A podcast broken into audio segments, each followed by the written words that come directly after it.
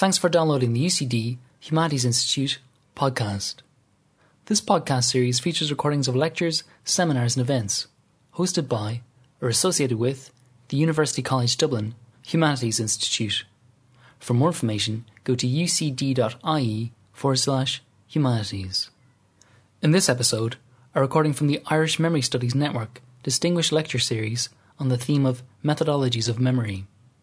This series is generously funded by UCD College of Arts and Celtic Studies and the Irish Research Council's New Foundation Scheme. The seventh and final lecture in this series was given by Dr. Kate Kenny from Queen's University Belfast. Dr. Kenny's lecture, Whistleblowing in Banks and the Role of Time, was recorded for podcasting by Real Smart Media.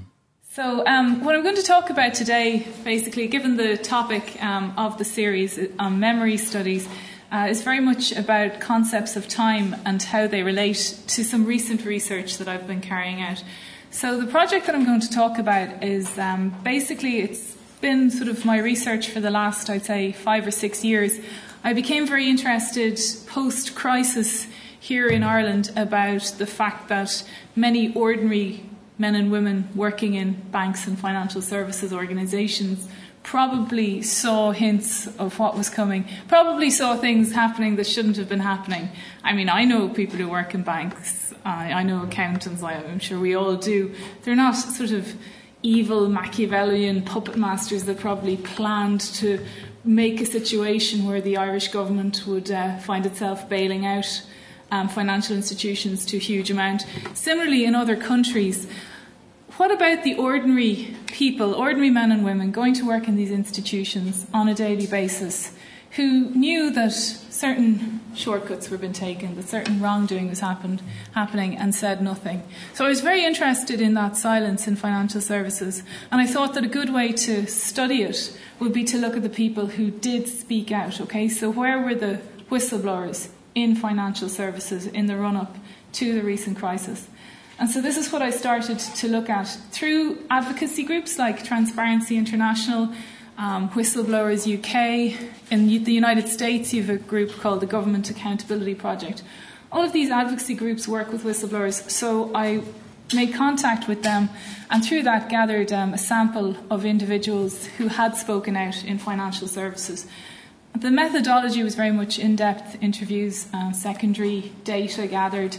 I was interested in people's um, experiences of whistleblowing in this sector, what challenges that they might have come across, what sort of things might have enabled them to speak out, and the various experiences uh, that they might have encountered while going through the journey. And it's very much a journey.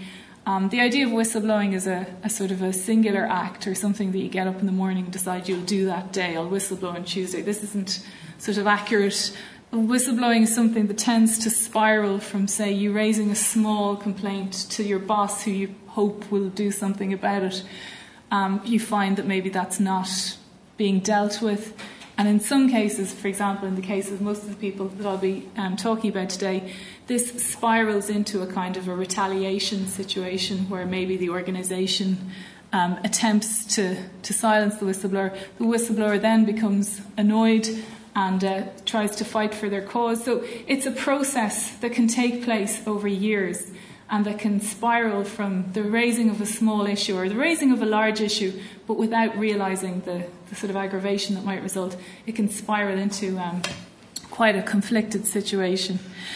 So, one of the things that came across in this study um, repeatedly was this idea that time is a key construct, a key, key issue for these processes of resistance, for these struggles um, on the part of individual whistleblowers. And it's something that I hadn't come across at all in the literature on whistleblowing. And in the literature on resistance in organisations, which is a very big literature, talks about everything from kind of small scale resistance to, say, um, union conflicts or a little bit on whistleblowing. There doesn't seem to be a lot on this issue of um, time either. So, what this paper that I'm going to present today is very much on this, this idea of time. Uh, time, as we know, can be quite a, a, weighty thing. So, while seeming quite neutral and benign in one case, um, when you go through something as stressful as for many of these individuals, uh, the struggle that they found themselves in against their, their banks or their financial services institutions over a period of time, it can grind a person down in many ways. It can have a lot of sort of impacts on the self or the self identity of the individual that mightn't be immediately obvious. So, I guess what I'm going to sort of try and paint a picture of is um, this role of time and uh, the impact that it has on identity. Okay, so theoretically, though, just to set the scene, the perception of time, um, to move from this sort of linear perspective of time as something that exists uh, in a continuum to the idea of time as a social construct that's different for each person, subject to complex social, cultural, political influences. So, I mean, uh, theoretically, this is um, obviously quite accepted and quite a well known concept of time. In terms of subjectivity and identification, a number of scholars, I'm thinking here of McAdams in 1996, and others, talk about how time can be used as a resource for individuals when we construct a sense of self or as we construct our identifications. As we form a picture of who we are in the world and an understanding of ourselves, time can come into play. For example, we can hark back to our past selves when we're sort of narrating who we are today, or um, talk about the future self that we're going to become. And these things we kind of use or act as resources when we're constructing identifications. Certain scholars of late have looked at, um, or not so late, Halford and Lennon and Kuhn 2006 have talked about organizational resistance in time. And while they're not talking about whistleblowers, they discuss how when individuals attempt to resist various forces in the organizations that they work in, the concept of time, past, and present can really influence um, how they construct themselves as resistant identities. Okay, so they might talk about how, well, you know, back in the past, you know, in my family, there's always been a history of dissent, you know, and uh, I'm just kind of continuing on that idea. Or I don't want to, in the future, look back on my present self and regret that I didn't speak up when I when I did or I didn't resist um, a certain problematic aspect. So there has been some uh, literature to look at that idea of resistance and time in organisations. One body of work uh, within this sort of trajectory has drawn on psychoanalytic approaches to understand this notion of time. So here um, I think of Yannis Gabriel's work, and particularly in 2012 he had an article in Organisation Studies in which he looks at the past and past memories, uh, family memories, but also past desires, past fantasies, and how these come to play and come to bear on um, the present self, if you like. In terms of the future selves, uh, Burkard Sievers' work um, talks about how in many cases, and he now is not looking at resistance, but he's more looking at managers and sort of senior managers and why they act in certain ways, and particularly why they develop certain subjecti- subjectivities. He talks about the desire to leave a certain legacy, so the desire to sort of paint one's future self based on uh, one's current uh, subjectivity, if you like. And again, psychoanalysis uh, fits in to what Sievers is talking about. So these are just some of the ideas of um, time as a sort of a social construct. Time is something that's subjective, um, politically constructed, if you like, a cultural resource, but that comes to bear on a sense of self and sense of identity. So that's that's sort of the theoretical backdrop. So I'll just park that for the minute and introduce the study a little bit.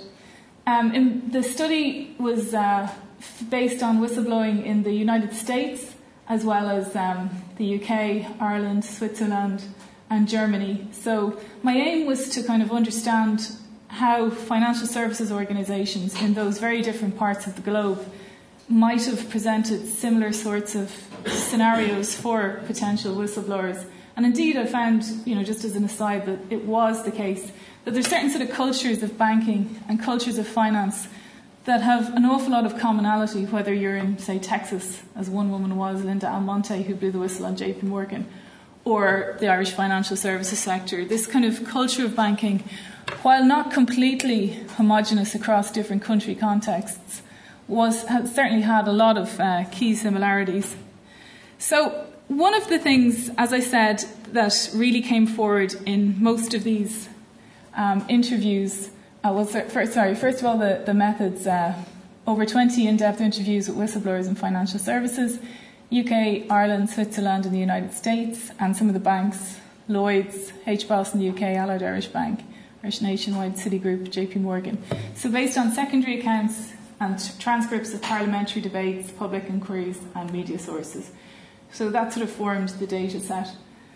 So, as I said before, one of the things that really um, tied people's accounts together was the notion of time. So, typically, if you think about if you you know those of us who work here if, if you raised a complaint a, a, serious complaint about say wrongdoing at ucd i don't know financial misconduct or whatever it might be you know you think about the length of time that might uh, occur between when, when you sort of gather the information to back up what it is that you're stating. Contact your boss. Wait for the response from your boss the boss probably has to go to the centre, wait for him. We know, you know how long this would take. Then perhaps contacting uh, various legal entities, waiting for that. If nothing gets done, going outside to whatever sort of external body. This can all take years and years and years. And certainly one of the things that tied people's stories together was the sheer longevity of people's uh, whistleblowing struggles, if you like. So, what kinds of things um, came out of of that longevity, what kinds of things would make me kind of feel that time in this case is worth looking at a little more? Um, the first aspect is this notion of time and the relationship uh, to self esteem. So, very much it seems that people um, found that this sheer weight of time and the longevity of their struggle would eat away over time at a person's self esteem. The first aspect of this often has to do with long term unemployment. So, an awful lot of, uh, a huge number of whistleblowers um, who, for whatever reason, may be fired from their organisation or may choose to leave their organisation, in many cases it's the latter, find themselves um, informally blacklisted in their industry. So, we know statistically that 80 to 90% of people will just never work in their sector again. So if you ended up sort of say blowing the whistle on UCD, you know, sorry about this analogy, and uh, it, this was something that was escalated to the situation where you become this kind of external whistleblower, you become known for being the UCD whistleblower, you probably won't work ever again in education, which is what you're trained to, it's what you're good at, it's what your CV is is based around. What kind of earning potential might you have if that entire thing was cut off from you? So, long term unemployment is something that many people sort of um, found as a case. Um, Eileen Foster, who's based in, um, she was a whistleblower for uh, Bank of America, or Countrywide as they, they were known, and she tried to alert the authorities to the fact that people were sending in fraudulent mortgage documents uh, repeatedly, repeatedly, and she kind of pointed this out um, um, to her boss and tried to escalate it, and nothing was done about it.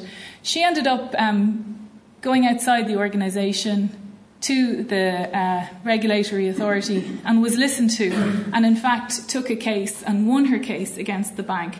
She was then on 60 Minutes, this US program that deals with current affairs, and was celebrated in the press. So she's a really successful, if you like, whistleblower.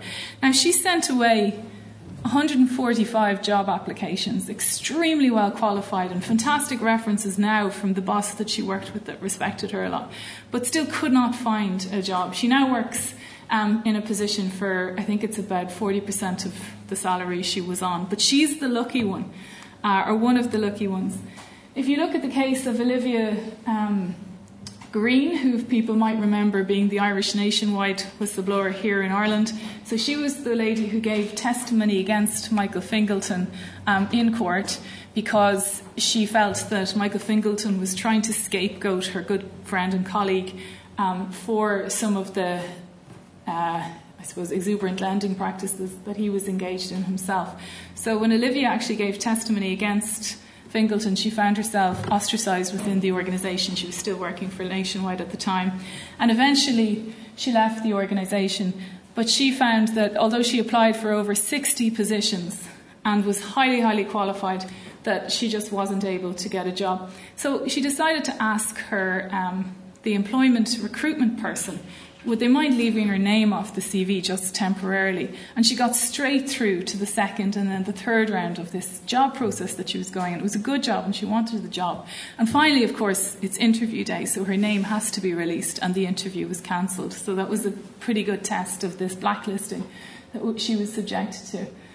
And as Olivia would say, you know, she, she said, I'm totally unemployable in financial services. I will never get a job in this industry again. Similarly, um, Linda Almonte, actually a third woman, interesting, at JP Morgan, she, you know, she said, oh, look, you Google me and my name is everywhere. Any company that would hire me will see that. I can never live that down. So it's not just the long-term unemployment that seems to um, be a problem. It's the finality of it. So for many of these individuals, when you actually speak to them, it's the fact that this thing is going to be there forever. I'll never get a job. My long term career um, outlook is extremely negative. So, this unemployment, long term unemployment aspect, um, can create a sort of a vicious circle. Uh, what people then sort of described was that it's not just the being out of work, but more the fact that long term unemployment is something that's stigmatized. And while, as a whistleblower, you would have never positioned yourself in that sort of stigmatized um, place, that this was something that people were struggling with and found that. Uh, as many people said, it's time becomes a feature there. It becomes over months and years that pass as you are remain out of work. It becomes more and more difficult to be the kind of person who turns up well for an interview, who can put on a suit, who can come across as convincing. Self esteem sort of is worn away gradually again by this um, aspect of time and creates a sort of a vicious circle that rejoining employment seems almost um, more difficult because of the time aspect. This is a quote from Graham Milne, uh, who was a whistleblower at Lloyds Bank, and he talks about the vicious circle. You know, he says, You find yourself becoming shy over time, even meeting other human beings. After a time, someone who's good at their job, successful at it, can turn into someone who can't even conceive of working with other people in a business environment. They've lost the confidence to sort of even f- face the situation. So it's important to sort of factor in that sort of longevity and, and time aspect to see how these things uh, can eat away at a person. Interestingly, um, many people when I met them first, would give the impression at interview uh, when I was meeting them and interviewing of being employed. So most people would sort of keep a blazer and feel that it's extremely important to maintain the facade of gainful employment. And only after you get to know the people that you realise um, that this isn't the case. For example, a number of the individuals have set up consulting organisations in financial services with perhaps a website and a, a, description on, and it's only after you sort of know, you get to know people that you realise that maybe the client list is one or zero. Um, but it's this charade of kind of employment which feeds into the whole aspect of long-term unemployment being stigmatised and the need to sort of almost pretend that it's not the problem that can contribute to the problem in many ways, if that makes sense. So, the third aspect there of um, self esteem is to do with uh, retaliation from the organisation. In many of the cases of the individuals that I spoke to, um, after blowing the whistle and speaking out and becoming kind of a uh, going public, if you like, with their claims of wrongdoing, um, the organisation would retaliate in various ways. Uh, in some cases, this can be formal kinds of retaliation. We all know the sorts of um, formal ideas of maybe being um, demoted or uh, being, in, in, rare cases, relatively rare cases, being asked to leave the organisation. But there's also informal um, retaliation to do with, say, um, bullying or ostracisation, or given what's called the plant pot job, which is a job in which you don't contact anyone, you're maybe cut off from the computer systems. Uh, you become this sort of yeah, in, in ineffective individual that's just working or just taking a paycheck but not really engaging in the organisation at all. So, various forms of uh, retaliation. But that can obviously also uh, really work on people's uh, sense of self esteem, that sort of slow aspect of, and I've um, written about this in other places, the impact of kind of um, informal bullying and uh, even formal retaliation on a sense of self esteem. And one of the aspects of time in relation to this is that in many cases people's whistleblowing claims becomes about responding to that retaliation and, for example, taking a case against the organisation because they've been retaliated against. But even time here plays um, a part because we have in law in this country and the United States and in most countries um, where you have a statute of limitations that applies to any particular wrongdoing. So, for example, uh, the various executives in the United States that would have engaged in fraud in the run up to the recent crisis, in many cases, you have a six year window of opportunity in which to prosecute them for most kinds of fraud and that's out now in 2014. So there was a rush to prosecute various corrupt bankers last year, and those that weren't caught in that net are out of the out, out of time, so things are fine. The same goes for a whistleblower who experiences uh, retaliation. They have a certain period of time by which they can take a case against the person retaliating against them. Now, if you're struggling again with mental health issues, or you know your self-esteem has been ground down in various ways, and you're feeling the brunt of this kind of struggle, you often aren't well enough to take that case for the retaliation within the time period um, that's allotted to you by law. So again, time can kind of uh, work against people. In the case of Graham, now he, he blew the whistle on Lloyds Bank for um, what he claimed was defrauding pension holders when um, Lloyds Bank brought, bought over Scot- Scottish Widows Pension Fund. And he was subject to bullying, which was then sort of proved in, um, in a hearing that he had been the victim of this kind of retaliation. But he just felt that he wasn't well enough to sort of follow up what he calls the private interest issue. That's the issue of retaliation against himself, in addition to the whistleblowing claim.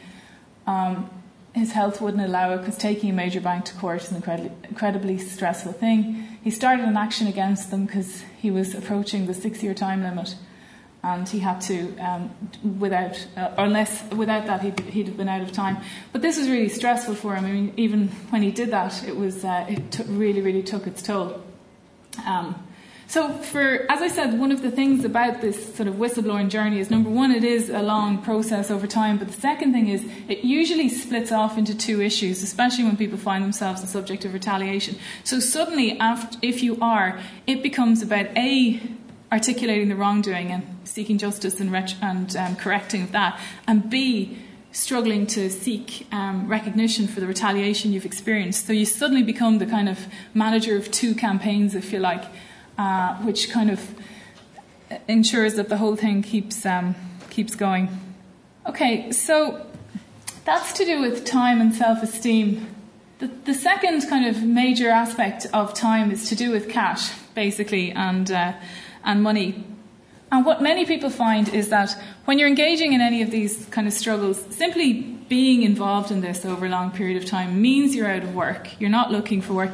If you realize the amount of time it takes to be a whistleblower, you literally have to get up in the morning and start consulting legal documents. You have to start finding who'll help you. You have to understand these technicalities. It's almost a full time unpaid job in itself. You wouldn't really have much time to take on any other work. Um, so it really does kind of eat away at your resources. And that's before you even start to talk about um, financial, or sorry, legal help. So obviously, legal assistance is extremely expensive uh, in these cases, and time manages to eat away at that as well. So Linda Almonte, who's based in Texas, so she blew the whistle on J.P. Morgan's credit card fraud.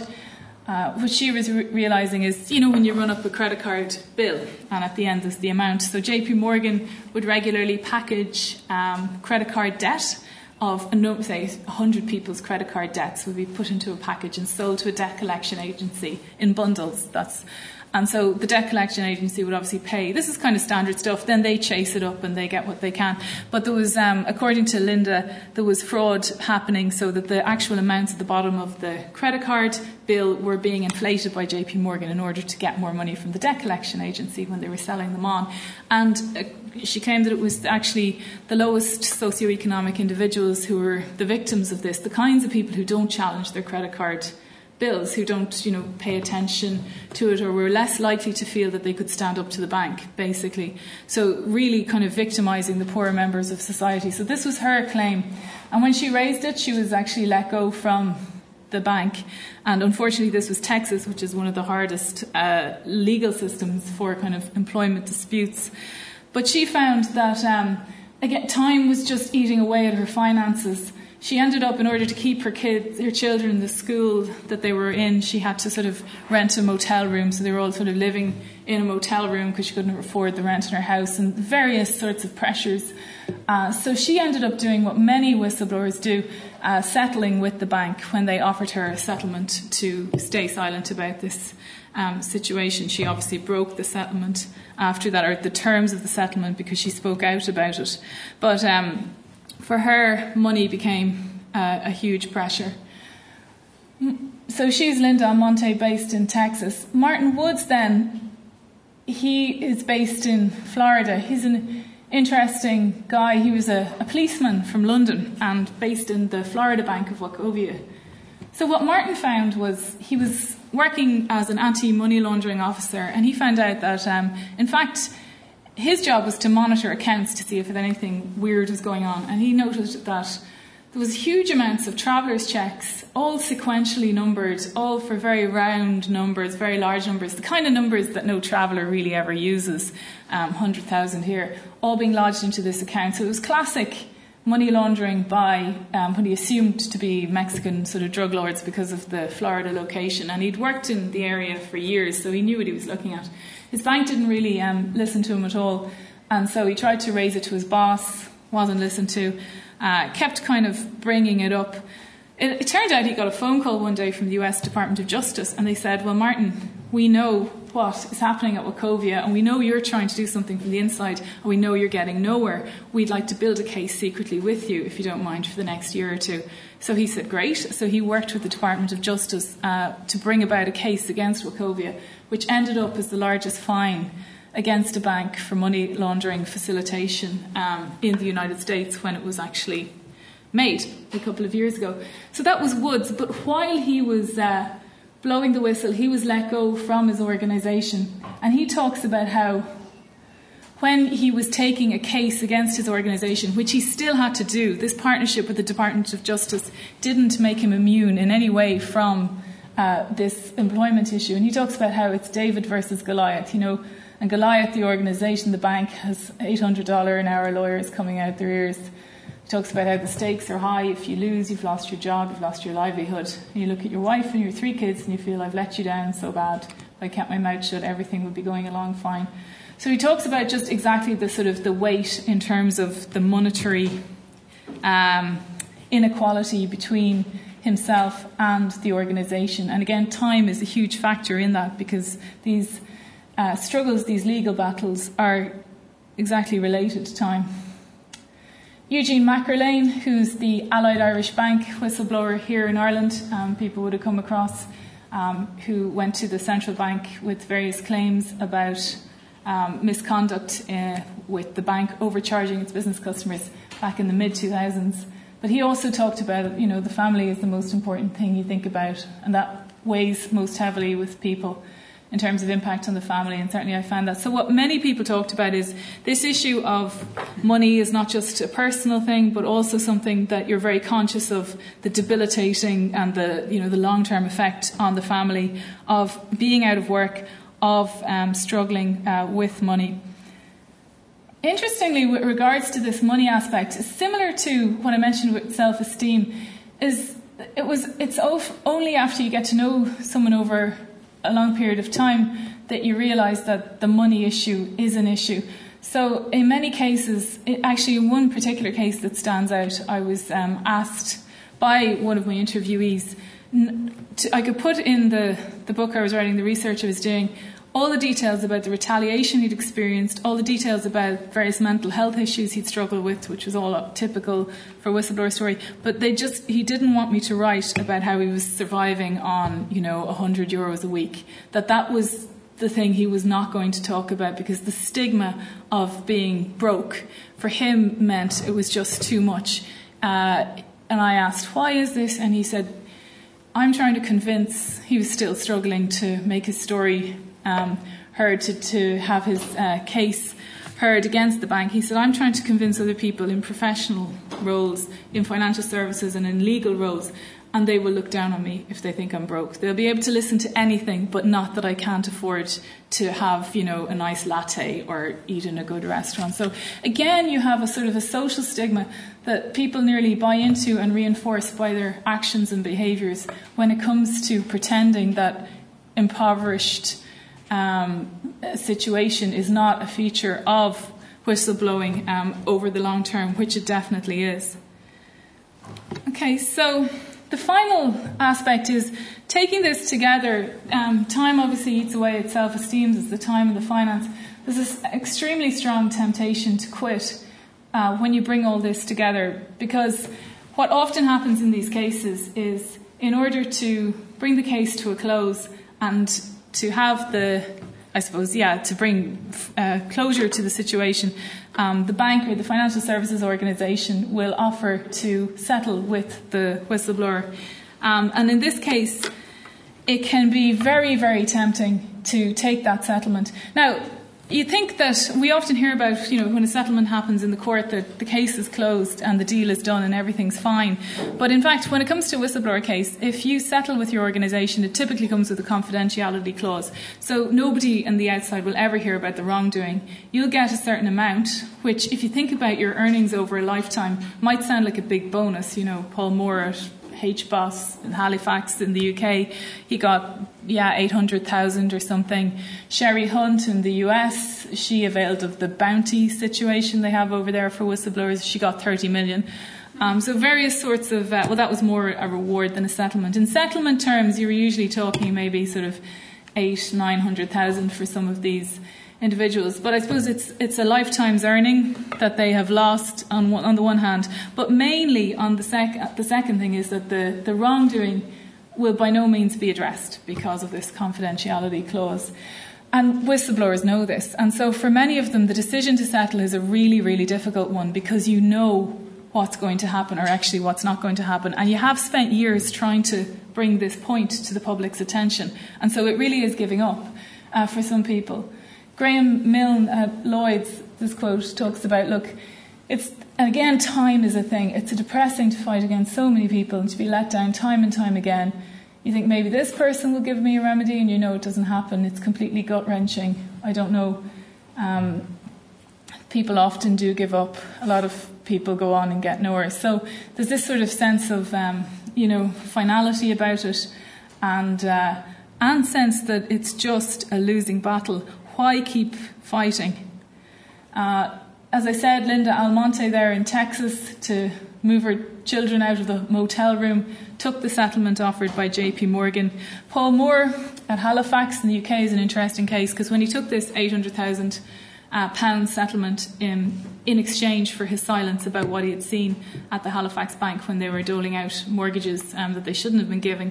You know, he really discusses the dilemma and how you are looking at your family on one hand, and they're all all trying to convince you to settle.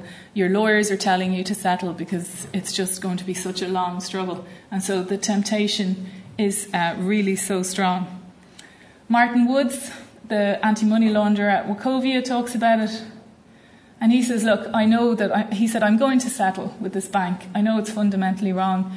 I simply don't want to, but I will be settling. I can't be fighting the whole world for, every, for everybody else. So this kind of sums it up. You know, how long of my life do I have to give over to this struggle just so people will become aware of this? Do I have to kind of completely sacrifice my well being and uh, livelihood and that of my family? So these are three kind of strong aspects of time um, the time and self esteem, time and money, and the third one, the very strong temptation to quit. But just finally, there was a fourth aspect of time that seemed to, while all of these three really contributed to a kind of an eating away of a person's sense of self identity, if you like, or they made the struggle extremely difficult um, for these uh, whistleblowers. This fourth aspect of time is unusual for me because it actually gave people some sort of sense of strength and sense of um, of help. And this is what I'm going to talk about now. So people tended also very strongly to present themselves as temporarily located. Now, what I mean by that is there was in people's conversations and talking about how you get through the struggle, there was very much the idea that you know, you're located in a long temporal durée, if you like, or continuity that stretched back into the past, first of all. And this often people would talk about, you know, family members generations ago who would stick up for doing what's right, or fellow countrymen, historical figures in the person's country and like minded public figures from the past who are classed as dissenters in the past. So, sort of like, I am a member of this sort of temporal continuity, if you like, and that offered people a sense of, of help. And just as an example of this, Rudolf Elmer, um, he was a tax evader, whistleblower. He talks about how, you know, my, he talks about himself in the past, even when I was a young man at 20 or 22, you know, playing soccer, they tried to bribe me and I didn't take the bribe. I did the opposite, and I'm pretty solid. I could have used the money, but I haven't changed that much. So he talks about a sort of a past self that, uh, um, that he harks back to. But others, like back to Graham at Lloyds Bank, he talks about, look, I'm descended from a long line of social reformers. They're all mad, you know. One is paint portrait in the Trade Union um, Congress House, fighters of their day. His sister was a philanthropist who fought to improve conditions.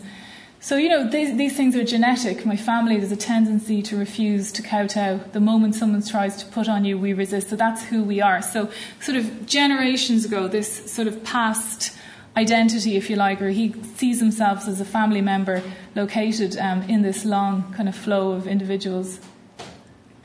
Similarly to casting back into the past, the idea of positioning oneself to, in, into the future was also the final sort of aspect of time that seemed really key.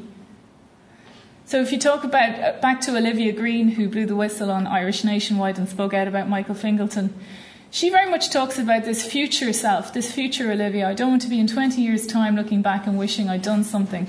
I did it, I've done it, but I will never get a job in financial services again. It's been tough, but I'm not going to be one of those people who worked, who I worked with, who will look back and say, God, I wish I had the opportunity. So for her, the present, as with many of these individuals, is really difficult. Whereas projecting a sort of a desire or a fantasy onto a sort of a future self who will look back on the present and be glad of what one went through was um, extremely helpful. Martin Wood sums it up and he says, you know, at the end of the day, when your grandkids Google you, what do you want them to find out about you? So this again is a sort of a sacrifice of a present struggle for um, the, the notion of a future legacy. And just Rudolf at, in Switzerland, you know, he says this is so key for him. He understands now what he's doing because it's about the next generation, um, and that makes sense to him. It's worthwhile going through the struggle and it's worthwhile continue. It's worthwhile not giving up. He talks about yeah his his daughter and his daughter's children and how it's these individuals that um, will sort of benefit from it okay so just to kind of sum up in terms of this idea of time there does seem to be a strong aspect of time that really does contribute to an annihilation or a, a chipping away of self, of a, a, a, strong sense of self, whether it's to do with self-esteem, whether it's to do with the, the sort of the impact of financial um, struggles, or whether it's to do with the sort of temptation to quit. And yet, time also acts as a resource for individuals, being able to present themselves as sort of temporarily lo- located. So, in terms of how we could understand this. Um, there's a number of sort of ideas. In terms of time and identification, the first one, we know from many sort of studies of organizations, particularly those that take, say, a psychoanalytic view, that the organizations that we're in, even if we're not whistleblowers, they tend to be a strong source of anxiety. And there's been work since the Tavistock group in the 1950s looking at the notion of organizations as both givers of anxiety and containers of our anxieties. And here we very much see that in an extreme, extreme case, these whistleblowers who struggle to resist against the organisation um, find themselves in a position of extreme anxiety, much of which is exacerbated by time. But yet, at the same time, time seems to offer a sort of an alleviation or a salve by this idea of positioning yourself as between a past and a future self. So, this kind of ambivalence aspect where time both uh, exacerbates the anxiety and also alleviates it. The second point, just to note, is I understand that for me, in my position as interviewer, in many cases when we're interviewing people and talking about things like self and identity, that we almost conjure up we don't conjure up a direct concept, hopefully, but when in the interview situation, one crystallizes one's sense of self in response to the presence of the other, if you like. So, you know, we, we tend to go around with sort of this woolly melee of stuff in our head, and it's only when someone says, well, account for yourself or explain to me what's going on, that that would crystallize in a concept. That makes sense. So it's just to note that I do understand methodologically here that as interviewer, we call forth uh, people into certain positions not by directing what they're going to say, but simply the interaction of the interview means that people are asked to account for themselves.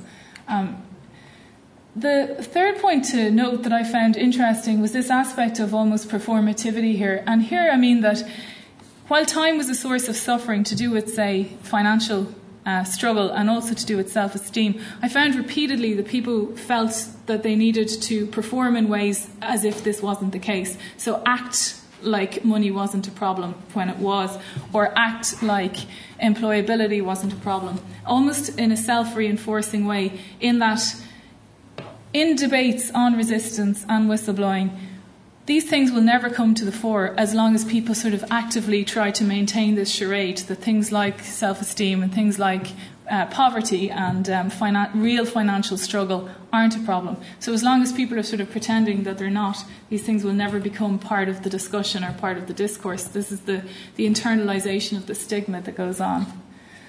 And the final point, just to make, is that in this case, in, in this study, time seems to be distinctly political in that it's not benign. Time in whistleblowing studies is something that can, for all of these reasons, force individuals into a settlement um, and into closing the case. And this has distinct political effects if we understand that um, many cases that do settle uh, don't go forward to the regulatory authority. For example, in the UK, under PIDA law, which is whistleblowing discrimination law, uh, 70% of cases there never make it to the UK financial regulator, the FCA, and that's standard. The FCA are talking about bringing in ways of changing that, but that's certainly the situation at the moment. And I suppose what I'm trying to argue here is that time is an active, active participant um, in that sort of political aspect of the silencing of wrongdoing. Okay, so that brings the talk to a close, and uh, thanks very much for listening.